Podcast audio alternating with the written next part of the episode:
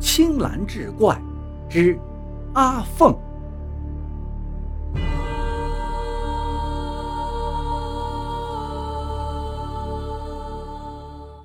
话说有位尚书辞官回家，买了一处扩大的宅子，在宅子的后面有一座九间房的小楼，无人居住，只是存放一些杂物，门也常常锁着，但却时常有怪异的事情发生。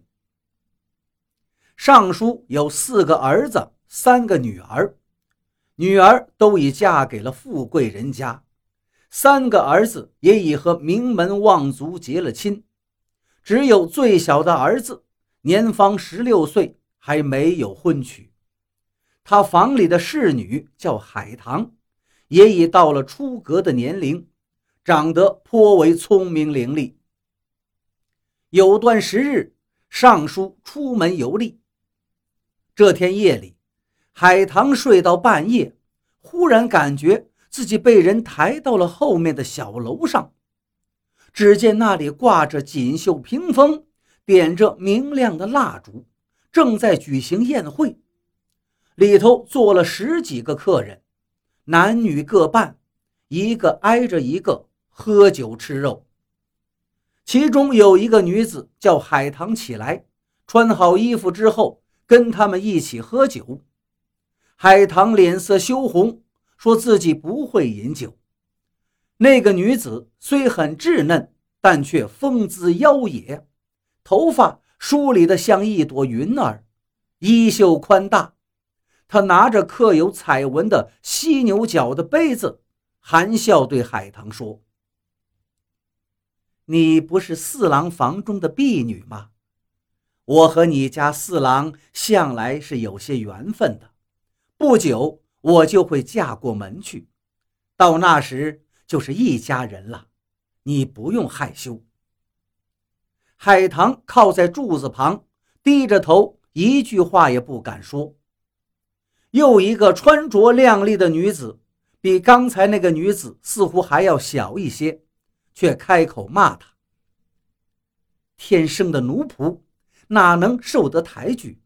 闭口不言，一脸的不情愿。”像是谁要去巴结他一样。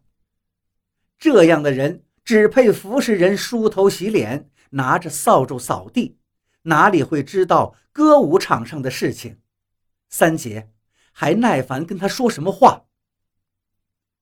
这时，旁边有一位少年男子道：“我说不要把他叫来，三妹偏是不听。现在怎么样？反而还浪费了我一双新的袜子。”让他沾了十个脚趾印上去。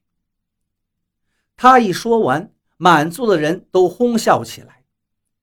前面那个女子显得有些尴尬，对少年道：“四哥何必太小家子气，也学着九妹来笑话我？海棠虽然卑微，可是容貌姿色，我看远胜过四嫂。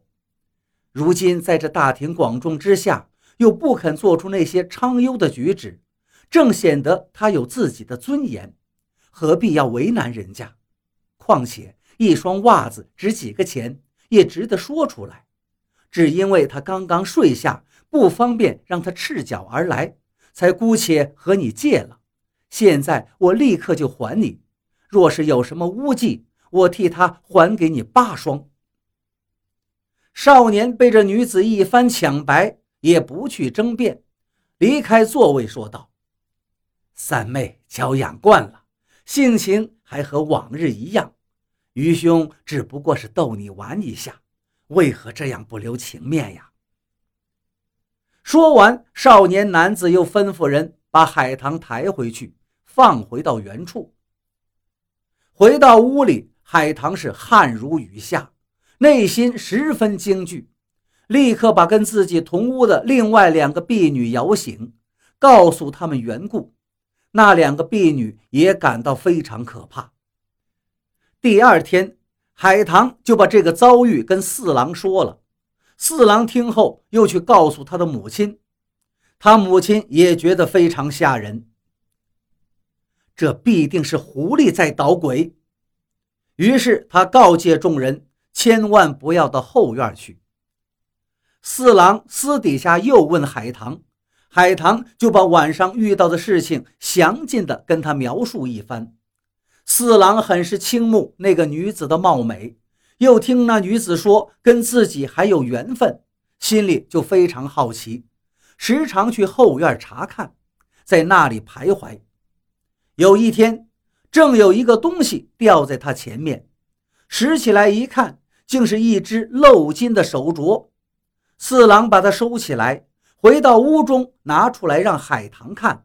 海棠一看，说道：“这，这是那狐女的东西，不能要的。”四郎不听，海棠怕老夫人将来追究起来，连累到他，就跑去告诉给了老夫人。老夫人管教儿子向来十分严厉，听海棠说了，就把四郎叫去教训道：“你这不孝子，叫你不要到后院去，你偏去做什么？难道你没有听说不听老人言，吃亏在眼前吗？快把那镯子交出来，让我看看，到底是个什么稀罕物。”四郎不敢不交出来。老妇人接过来一看，原来竟是一个用柳条编成的小圈子，十分气恼。我以为是什么好东西呢？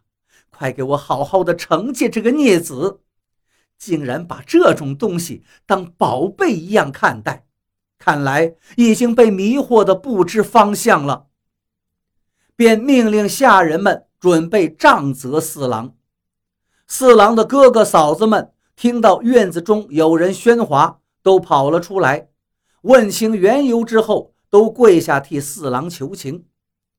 正在那里纷纷攘攘的闹着的时候，忽然听到了一个女子的声音，在北面的窗户下厉声说道：“那是你家的光宗耀祖的子弟，怎么能够随便说打就打？”这是所谓的慈母应该做的事情吗？